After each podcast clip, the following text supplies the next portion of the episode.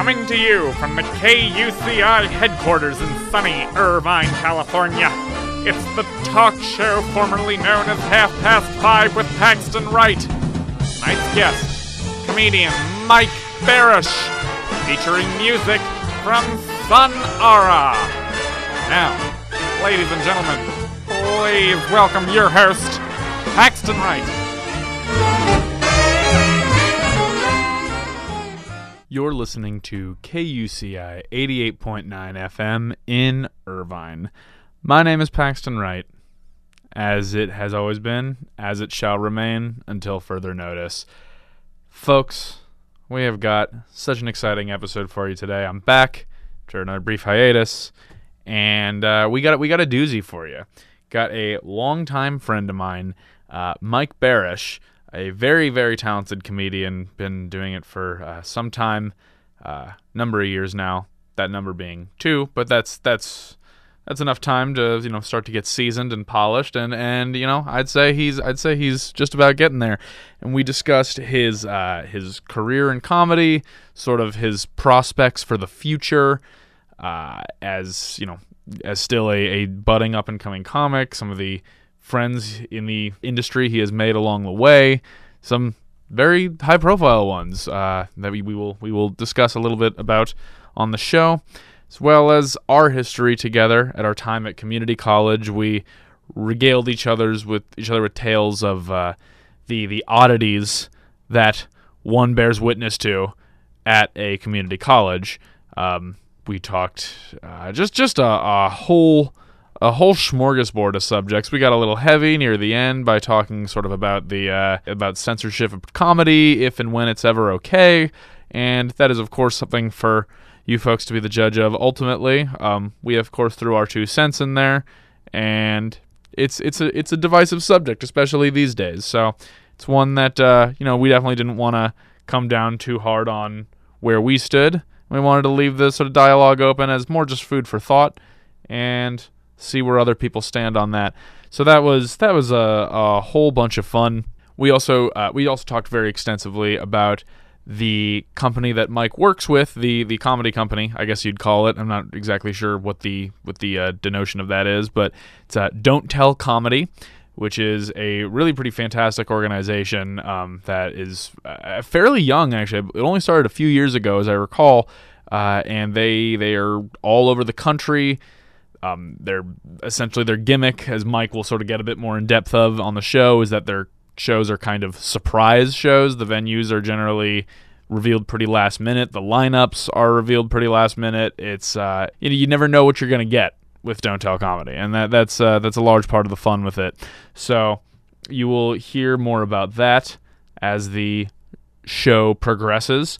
This was a bit of a shorter one, I'll be honest, as is why I'm uh, you know, taking my sweet time with this monologue today.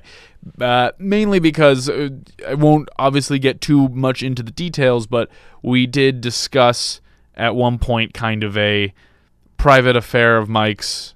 Not an affair as in like a, a Don Draper, you know, steamy behind closed doors thing. Affair as in just a, a series of events that uh, occurred. Um, between Mike and someone else, where we realized in hindsight after recording the interview that eh, it might be a bit of an invasion of privacy of that of that individual. So we cut that out. So as a result, this interview ended up being uh, sort of substantially shorter than the usual one. So I'll be running this monologue a bit longer, and we'll also be playing kind of a lengthy song near the end, sort of fill that up. But I think this is a good monologue, and I think the song is even better. And you uh, you can ultimately be the judges of that, I suppose. But yes, ultimately, I think this tur- still turned out to be a quality episode, even if it runs a bit under the usual length. And we we opened it up with a doozy of a conversation about Mike's uh, former but intense uh, addiction to uh, uh, And e-cigarettes, which I mentioned in the interview, and I cannot stress again, I do not advocate for, and neither does Mike. But uh, he does. It, it is a it is a rather funny slash mildly tragic tale of woe of a of a four month bender, I guess you'd call it, um, in that in that world. So you'll hear all about that as soon as the episode, as soon as the interview actually starts up. But in the meantime, before we actually get to the, the, the heart of this episode, I do want to mention, as I always mention, that if you want to reach out to me for whatever reason, you want to tell me that uh, this was my best episode yet, and and you just you, you need to hear more of this caliber you want to tell me that i've had no such thing as a best episode and that i need to stop this show immediately you can always reach out to me with any questions compliments insults inquiries advice etc at paxtonwright at kuci.org that's p-a-x-t-o-n-w-r-i-g-h-t at kuci.o-r-g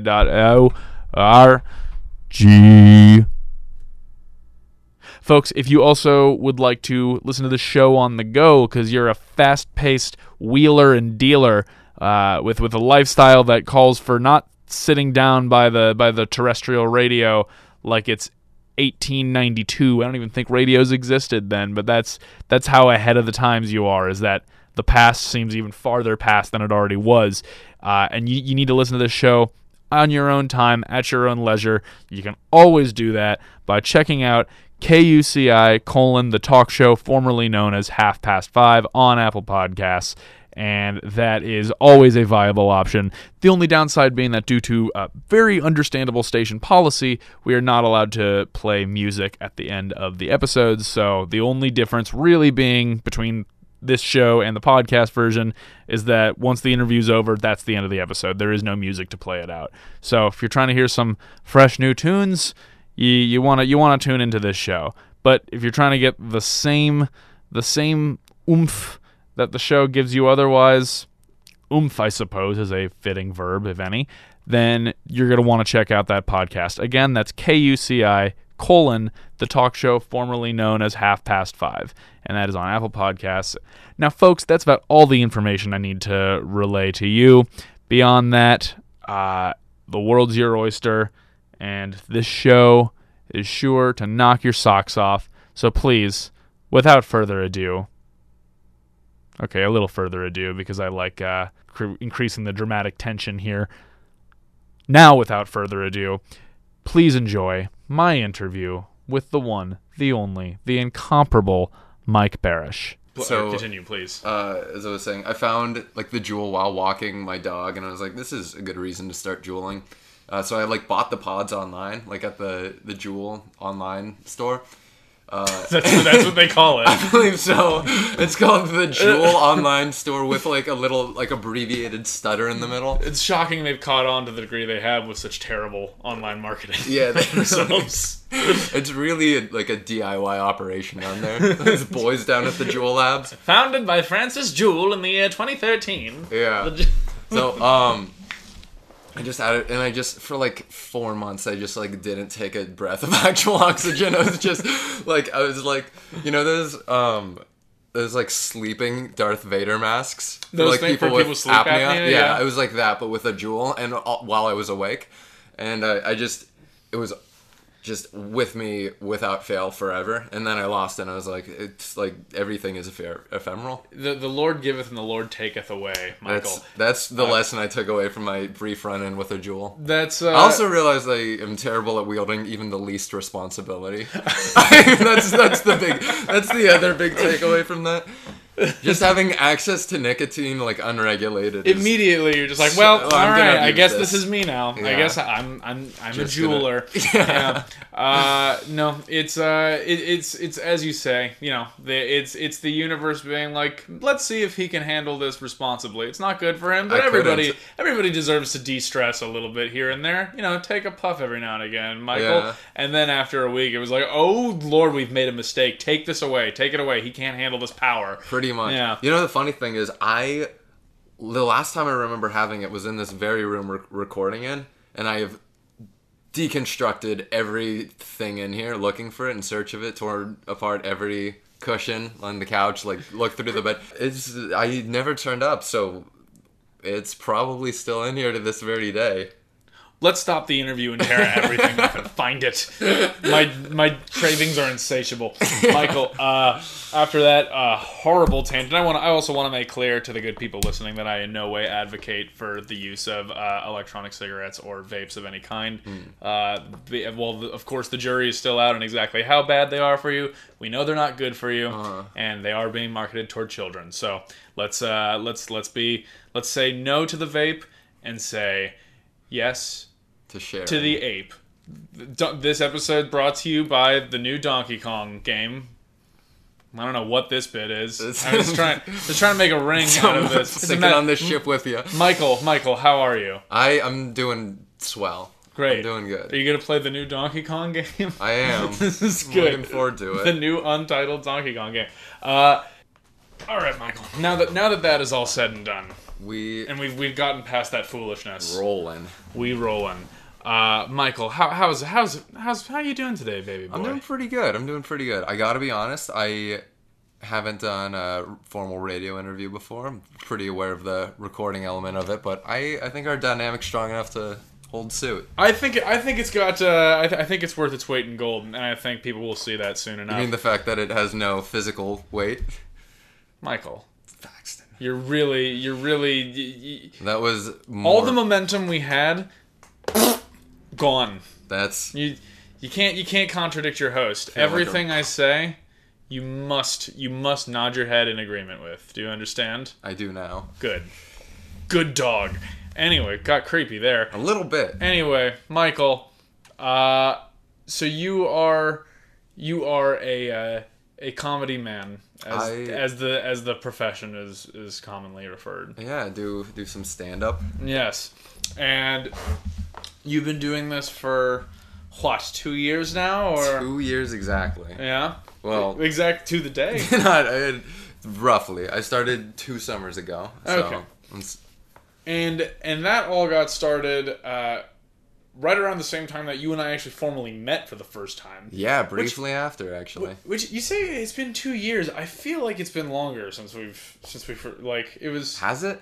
Has it been? Well, we met in Mr. Wang's class. Oh, Deep Jason cut Wang. reference for all the like true OG Paxton Wright fans. the version really never once referenced on this show, Professor Wang. Yeah, yeah, of course. um, that was, by the way, one of the best classes I've ever taken in my life. it really was. He- Just the, the experience of being in the room. I not so much like statistics itself uh, was a difficult subject for me. the the subject in itself was miserable. Yeah. The professor made it an utter joy, though. and all, just the ensemble cast that was the students who made up that specific class. It was. It was. I remember. We had that. I don't want to use the term redneck, but he, the, the, I, he doesn't leave me a lot of other options. It was. It was he just, he always. let- I'll just put it this way. I never saw him without a diet Mountain Dew.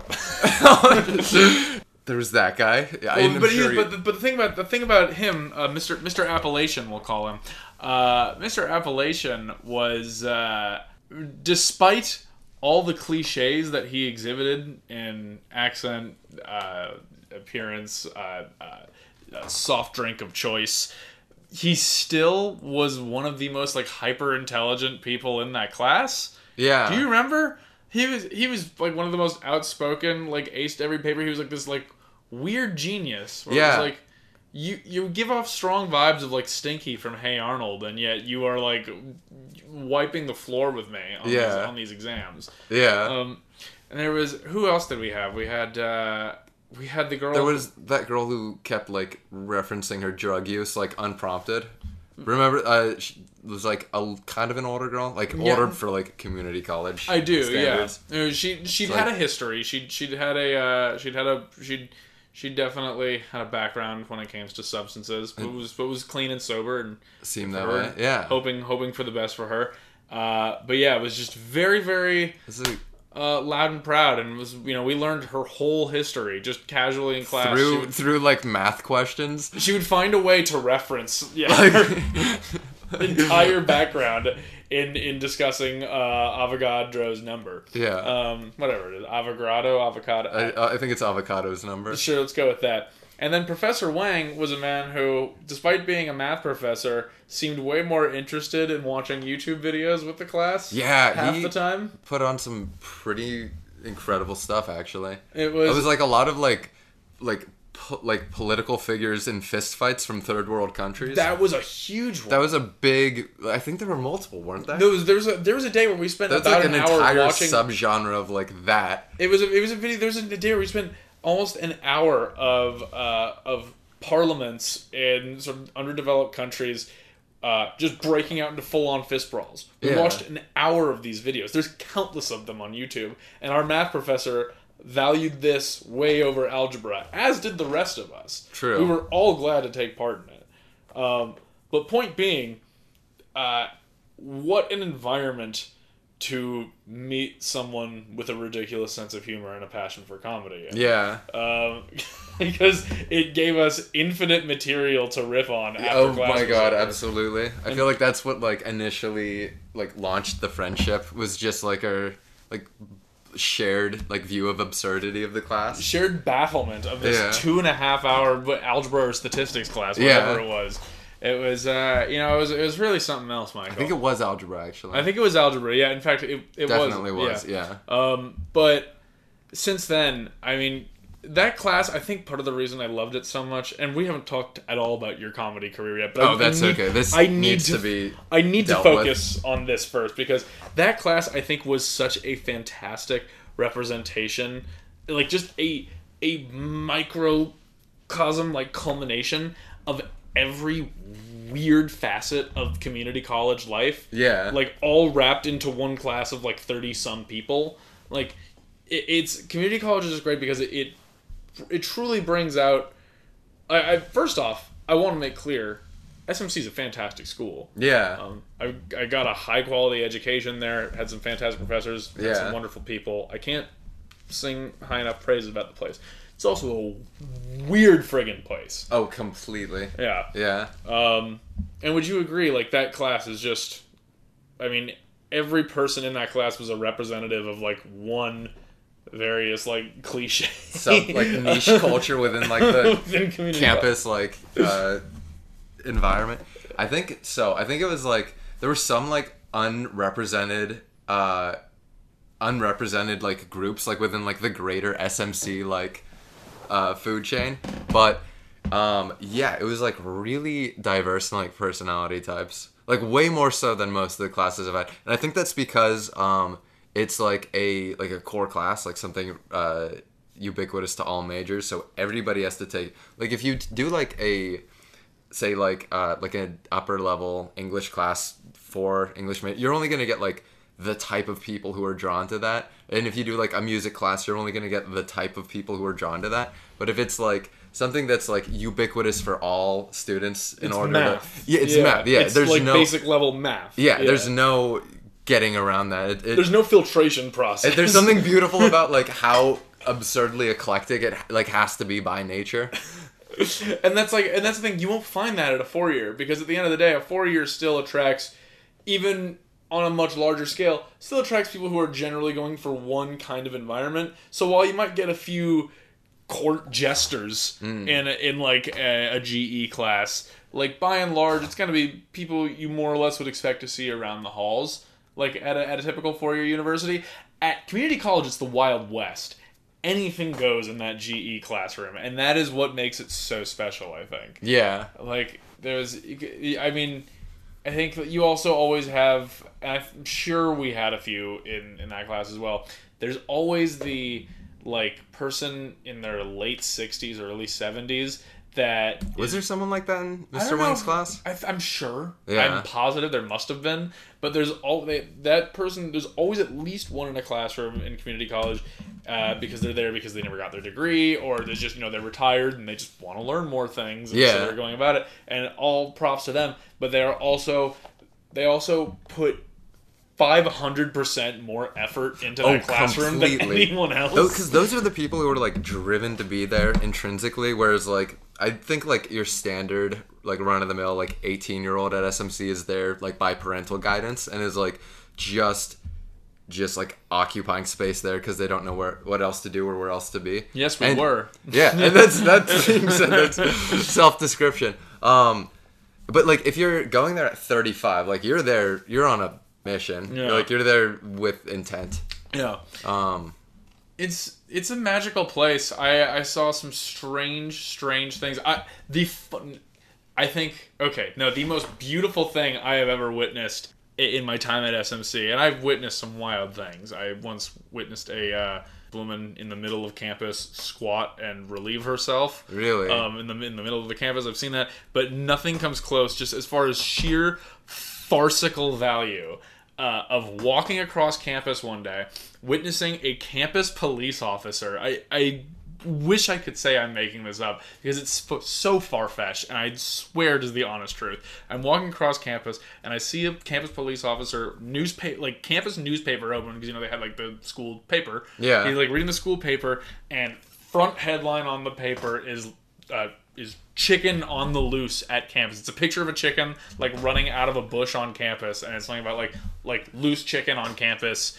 Uh, if, if you see it, call animal control or something. I was like, that's and he's just reading it. He's not actively looking. it is the a chicken. it is a campus PD officer reading it with intent, like this- a stern look in his eye, like just standing there reading this paper. And I walk by, I'm like, that's a lot to take in. Okay, and I walk another seventy feet, and out in front of me darts a chicken. Just That's the chicken from the newspaper. Yes, and it was this was in the same. I was like, "What? Where am I right now? What is this school? This place is a this is a literal zoo. This is as close as you can get to a zoo here. That's It was a beautiful sight. that's pretty exceptional. I uh, yeah, I, I I love that that took place. Sorry. But about- no, but yeah, it was just uh, it was really something to behold in that place. It certainly was. and I mean, I I had the uh, I would say like I I've said this before. Uh, end of the day, I will wear my alma mater as a UC Irvine anteater with pride, and I will I will you know gladly plop that at the top of any resume mm-hmm. I have gladly. End of the day, though, I'm always gonna have just a bit more of a a connection in my heart to the Corsairs, the Santa Monica College Corsairs. Really is just I feel like I developed so much there. Yeah. Saw so many things that I shouldn't have seen there. It really like does seep into your identity. It, Like, it so I feel like I became a much more worldly and jaded person simultaneously. In Yeah. my, in my years there. Um, and you're on your way out as well too, right? yeah, I uh, am as of now registered at UCSB to start uh, this fall. Right. Um, and Keg be- stands every day, baby. That's the goal. Yeah. Actually, no. I'm Goodbye like, comedy career. Hello, Chi Alpha Sigma. yeah, I'm actually not very uh, into the whole party scene. Yeah. So it's a pretty you found perfect choice. environment, bud. Um, but yeah, so in your time there, will you still? I assume you'll still be doing wanna the stand-up thing regularly, or get involved. Well, right now, uh, with with the this uh, comedy production I've been company I've been doing shows with, uh, we've been doing a lot in Santa Barbara already. So I'll probably stay connected to that, but um, there isn't quite uh, as much opportunity to like do open mics and like get up as like a newer comedian in Santa Barbara than uh, like a major city like LA. Even so, I mean, it's it's good that you have this this work you're doing with Don't Tell Comedy. How did Yeah. you How did you get involved with them? So with that, um, I was brought on by my friend Cole, who uh, I know through UCB, through improv there, and uh, he was hosting shows, and uh, he brought me on. First, I was just volunteering, setting up chairs, getting people seated, taking tickets, uh, and then after a while of that, they started having me play music for the shows, uh, just like jazz guitar in between comics. Um, and then eventually, after a while of doing that, they started paying me, and uh, I do like maybe like one or two shows with them a week, usually in like Santa Barbara and like Irvine area. That's And- right. You heard that second one, baby. Yeah, uh, and some a couple other places. Uh, lately, it's been a ton of Santa Barbara though, and those shows are fun. You do- Santa Barbara crowds like this probably isn't coming as a major surprise to anyone, but tend to drink like heavier. No. But uh, yeah, with like a little more excess, I'd say than like the average Southern California well, demographic. The Chi Alpha Sigma guys are, uh, you know, they're on, they're on, they're they're on the move. they're just They're shakers and movers. they're and, uh, shakers, movers, and avid comedy fans. and they they they need a good chortle here and there. Uh, so yeah, you mentioned that you sort of started doing comedy before stand up. You did improv with uh, UCB, Yes. Upright, Upright Citizens Brigade here in LA. That's true. I've had uh, uh, some UCB people on the show before. Rather, I've had one UCB person on the show before and one Groundlings person on the show here before. Uh, granted, that UCB person I had, uh, Amos Vernon, is a, a sketch comic. So, uh, in your time doing improv, what did you find that? Because I've done improv as well. I've talked Yeah. about that a bit on the show as well. Uh, and how did you come to find like do you still enjoy doing improv or how did that evolution from improv to stand up go Um, I like improv, and I feel like when I'm joking around with friends and like just hanging out, it takes on like a form more similar to that. Um, I think it was like a good. It's like a good like foot in the door for like uh, taking like a general interest in comedy to like actually doing it because it's a little less intimidating like getting on a stage with like a group of people for you to play off of rather than like be judged purely by your own thoughts and like presentation. I I still really like improv. I like watching it. I don't do it uh, anymore, but um, I think it was like a good.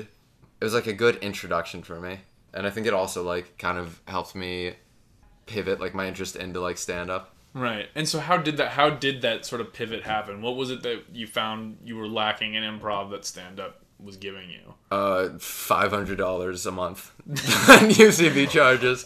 Um, yeah, that, that's part of it. I, I liked UCB, and if um, I I think it's like a great like for what they offer. It is also very expensive. right Um, I think that uh, I've been doing it for a while, and I, I liked it, and I, I think I um, was doing pretty decently, but I didn't really want to like continue on like the trajectory they put you in, like doing like the 101, 201 classes you and have so you go through years It's- of yeah. classes and a couple thousand dollars by the end of it yeah Um, but I and I always like I was into stand up more like when I like thought about like the comedy that like excited me.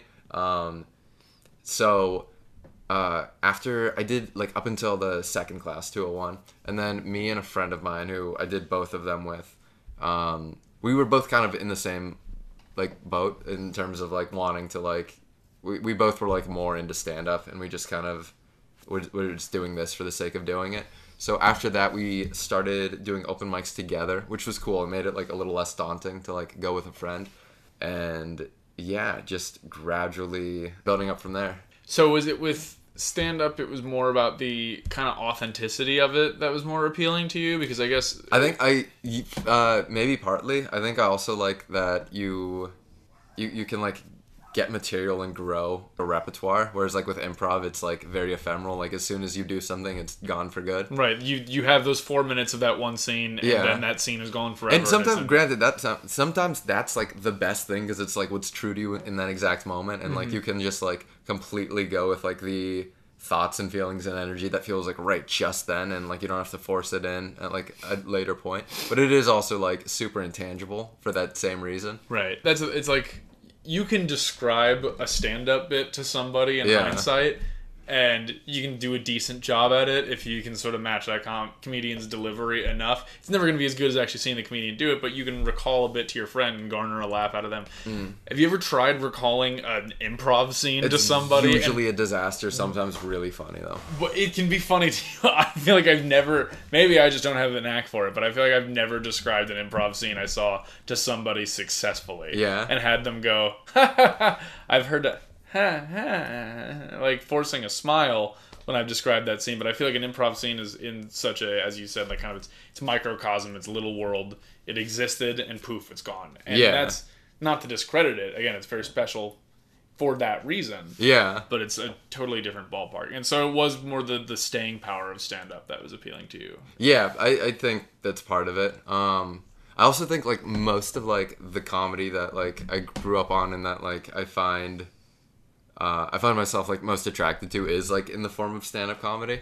so I think that was also part of it is just like exposure and like the things that I was seeing a lot of that I liked was Yeah. like a big influence on it. Who did you grow up on? Who were some of the big forces for that? In the beginning, I it was a lot of a lot of Louis, a lot of Dave Chappelle.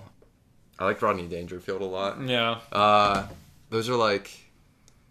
I'm trying to think of who else. I, it's like, do you ever like someone ask you what your favorite movie is, and then you forget every movie you've ever seen? yeah. I just am like, and oh, you're just like, "G- g- bring it on too. No, step up to. that's my second favorite movie. no, I meant Superman two. Superman 2 is a good movie. Yeah. Is that the one where um, he like freezes the bad guys in like a piece of like Yeah, that- stainless that's, glass? That's Superman 2. Yeah. Okay, yeah, I I would stand by that if I if that came out like during that like deer in the headlights moment for me. it didn't mean it. but It was actually cool runnings, but uh, Yeah. but you'll you'll hold with Superman too. I, I, I feel you. yeah. Um, Um, I was meaning to comment on the fact, by the way, that you know we're recording this in your in your house right now, doing it out of the station, and you own a copy of the Super Mario Brothers movie. Mm. I DVD. do. It's both simultaneously an excellent and tragic movie at the same your time. actual favorite movie of all time, sitting right there, above, in between, in between National Lampoon's Van, Van Wilder and Night at the Museum too. What is this collection you're working on here? It's actually these are mostly my older brother's movies. I moved into his room when he moved out because better real estate. Um, but he did not take his movie collection with him, so I've just been like, what a shame, he's missing out on some bangers. if it, if he just had his wits about him, he could be watching Van Wilder right now. But Looks like we won tonight. It's gonna be on my agenda. Uh, Van Wilder for the seventeenth time. But so you mentioned, uh, yeah, Louis Chappelle, Dangerfield. Um, you know, very uh, uh, Louis and Chappelle, especially very uh, kind of long form, sort of almost storytelling comedians. Not stories exclusively, but Sure, but yeah. long form delving into subjects. Dangerfield very snappy and quick. yeah, Uh, so it's kind of a merging of those two worlds, I guess, in sort of what you do. Any, anyone else that sort of comes to mind? uh, I really love Paul F. Tompkins. Yeah. um, he was that was a big one for me. And like you're you're talking like specifically like growing up, like early like introduction to comedy, or yeah, like I mean, before, right. I mean, like, I mean, I'd say like people that you know, at any stage in your life, you saw them do stand up, and you're like, that looks fun. I would like to participate in. Because like the earlier stuff, it was um a lot of those guys. I saw the movie Tenacious D, which had Pick of Destiny. yeah, Pick of Destiny, of course. Um, which had a lot of cameos from great comics, and the uh, centered around the comedy duo Tenacious D. Um, that was like like the holy grail of like films for me at like 14 I think it was for a lot of people. At Yeah. 14. it still is. just like the per- just like a fun like musical buddy comedy right. um, who else? Todd Glass, who's uh, like loved him growing up recently. And you've developed Uh, something. kind of a friendship with him. Yeah, I Yeah. like work out with him kind of pretty often. yeah, if you want to get into, how did that even go down? Okay, so I met. Uh, okay, the first time I saw Todd Glass was actually at a Don't Tell comedy show. We were doing a festival in Platform Culver City, which is kind of like an upscale like shopping district area, and. Uh, he was. It was like two simultaneous shows, like so four shows going on, like two and two at a time, in like different parts of the area. And then the fifth show uh, was like everybody came up uh, to the rooftop, uh, so it was like huge, uh, just like packed with um, a lot of people. I don't know why there was that like climactic pause. just, just really Packed milking. lions and one gladiator. Um, and yeah, I saw him, and he just crushed. Like it was in- extraordinary. Like some of the best stand up I'd ever seen. Um, and anyway, like about a week later, I see him at my gym of all places. Um, and I he's like got his headphones in. And I don't want to bother him or anything. Um, uh, I just I like go about my workout, and then I go to the sauna. And I'm just like on my phone, like wearing, like just listening to uh, This American Life or something. Sure. you, Um, you, we all think you're so refined and sophisticated, Michael. I, that's you can be honest with us. It was LMFAO. no one will judge. I was listening to a best of Black Eyed Peas album. um. Anyway, Kenny G, the Essential Collection. I Anyhow, you were you I were was I was listening to some form of audio, and uh, I just see someone like sit down like right next to me, and I like follow him up from like just like I notice his like thigh first, and then just like gradually like an- anchor my head upward to see Todd It's Glass. like like an Ingrid Bergman like pan up shot like on the feet. Just- um, and then I um, and then I just start talking to him, and I'm like, "Hey, I did that show with you. Uh, or I was did it. I was uh like working there. I was bartending at that one. Was fun. right up there with you. yeah, Toddy, baby, how are you? that's Seven and seven, right? um yeah so i i see him and uh, we start talking and he invites if i want to come sit on sit in on the show no but he invites if i he invites me if i'd like to come sit in on the show and just like listen in for an episode His podcast, right? on the podcast yeah. Yeah. so i do that yeah clarify uh, the podcast not like uh is stand up and um i do that like once or twice and then uh, he invites me to start doing music for the show, like just like scoring bits. It's like kind of got like an improvisational tone, and I do like maybe like three or four more episodes of that, um, and it's like with different comics as guests, and I just kind of like interject when appropriate, um, and it's fun. And then like occasional like like doing like actual like bits with him too.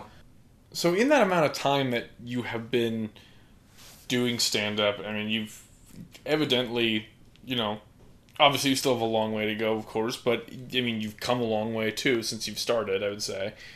In what ways do you want your voice to do you do you have I mean like specific goals that you want that you aspire to have your voice um evolve toward like what is sort of the next step for you as a comedian do you even know That's a good question. Um, I think I I just kind of want to get better. I don't I don't really feel like I see a clear cut like path that's like I want to definitive improve of. this than this. Yeah. Yeah, yeah, I just want to get like a little more comfortable on stage, like better in my writing. Mm-hmm. Um, do more like real shows as opposed to just like open mics. Right. Um, And another question I'm kind of curious about because I feel like so many comedians have so many different takes on this uh, from one way or another.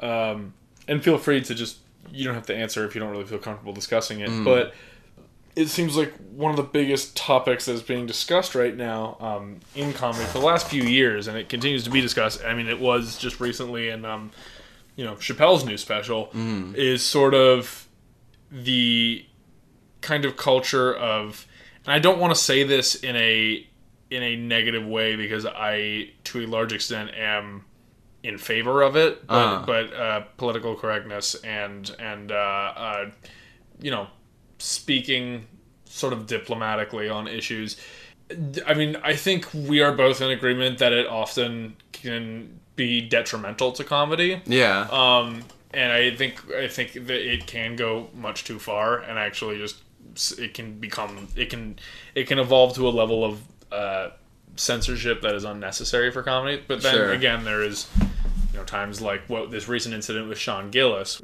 Yeah, but so it like but the point being like, do you feel that in your time as a comedian? Uh, maybe it's different when you're just sort of starting out and doing open mics, but have you felt kind of that pressure on you at all? Like, oh, I got to be careful with what I say. I could really, I could really, uh, you know, Not um.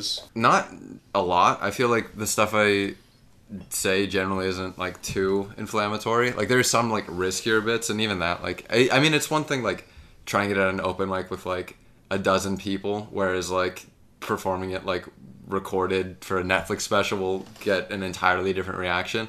Um, I haven't really felt too much of like a presence of like of like judgment over where I stand on like social issues or like more like controversial topics. Like I, I don't feel like there's like much of like a pressure to like walk on eggshells around like things like that. It, it, like at the place I'm at, at least of like open mics and like the occasional like show. And I mean, I think maybe if I was like a more like edgier comic, like someone who like w- really like went for like more shock bits, it, it might be um it might be a different story. But yeah, no, me personally, I haven't like felt like a huge restraint because of that. So that being said, like, do you feel that issues like uh, actual like violence and sexual assault and sexual harassment aside, because that's a completely different discussion for a completely different time. Issues more like just a- actual content of stand up and comedy. Do you think that that it's it's warranted for people to call on the you know quote unquote as they call it canceling of comedians and and artists and writers when it when their when their art says something that that a lot of people don't like. I really don't believe it's like justified most of the time. I think I it, it's one thing like when someone does something really heinous in their personal life to like like Harvey Weinstein type situation like of pull that guy from everything like just it's like it makes sense to like take him Detach them from the spotlight. Yeah. Detach them from any yeah future monetary take like gain. all yeah. connection to like people would want to remove like all connection to anything they're working on from someone like that i don't feel like the same kind of punishment should be applied if someone like makes like an off-color joke or when does- Chappelle puts out a special like he just put out or something. yeah, i mean i think that um like everybody is to a certain extent like entitled to like think and say what they want Right. um I, I- think that like it would be very difficult to like manufacture something that doesn't uh, step on anyone's toes and doesn't offend anybody. Yeah. So, in short, yeah, I, I think that I, I think that there isn't as much a need to like be so restrictive over like more of an more of an understanding of like bygones be bygones. Like if you don't like someone's comedy, you don't have to listen. You know, again, if someone if someone is actively a, a threat or a danger or has done something actively harmful, then yes, I think by all means get that person out of here. yeah But if someone is just talking about something you don't necessarily agree with, like I, for instance, I can't stand Ben Shapiro. I Yeah. think Ben Shapiro is a despicable human, and I don't care to give him the time of day or rhyme or reason. right I don't think he's done anything. As far as we know, he hasn't done anything actually criminal. Yeah. Uh, let him have his show. Let him Right. keep doing his thing. That's fine. He hasn't actually. Whereas someone like Alex Jones, while the lines are a bit blurrier, he has maybe someone indirectly like incited actual violence before. So it's understandable. Yeah, get him. Get him. You know, YouTube is within their right to boot him off the platform. I Sure, think, yeah. At that point. Um, so I mean, of course, then it, you get into a whole other territory outside of comedy when it comes to voices like that. But uh, I mean, ultimately, you get you don't have to like, appreciate, or approve of what that person's doing, but to actively try to cancel their career is another story entirely. If they haven't actually done anything that is truly violent or or cruel or insightful of violence or cruelty. right Uh, I I mean, this sort of being, you know, a, a changing. Do you feel? Do you worry that the more your career uh, in this field kind of evolves and you gain more traction and more exposure and you start doing bigger shows, do you worry about things you have said or might say in the future uh, could could harm your trajectory, or do you think that ultimately the the the impact of you know cancel culture as they as they call it uh, in in this respect in terms of in terms of just words that are said. Uh, do you think it's something that is sort of easier to serpentine around and has less of an impact than people make it out to have? I I mean I I haven't worried about it too much for myself. One, I don't think my stuff is like particularly boundary pushing in terms of like being like like very like deeply offensive. That that doesn't mean it couldn't be like an issue in the future, but I also find it like not very here nor now to Sure. like get caught up in like the perspective threat that could come from that or like that being an issue. Right. I feel like I'm I've like a lot of steps to take before that would even be like something that's like on my radar is like a, a thing to worry about. Like right now, I'm more um, focused on like building up to a point where I do have like an audience and I do have people I can offend someday. if I'm Oh, if, you- if you I so choose. right, Chief. Yeah. um, n- I'm not like too concerned with it. I suppose. Okay. Well, I mean that's yeah. Then that's uh that's all you can really ask for then. Um, well, Mike, we are we are just about out of time here. So, uh, in case anyone's interested, where can people find you in the future? Uh, I have a show with Don't Tell Comedy at a spot called Podshare Venice, uh, which is about a mile from Venice Beach. It's a pretty neat show, uh, good lineup, and you can get tickets to that at don'ttellcomedy.com, I believe.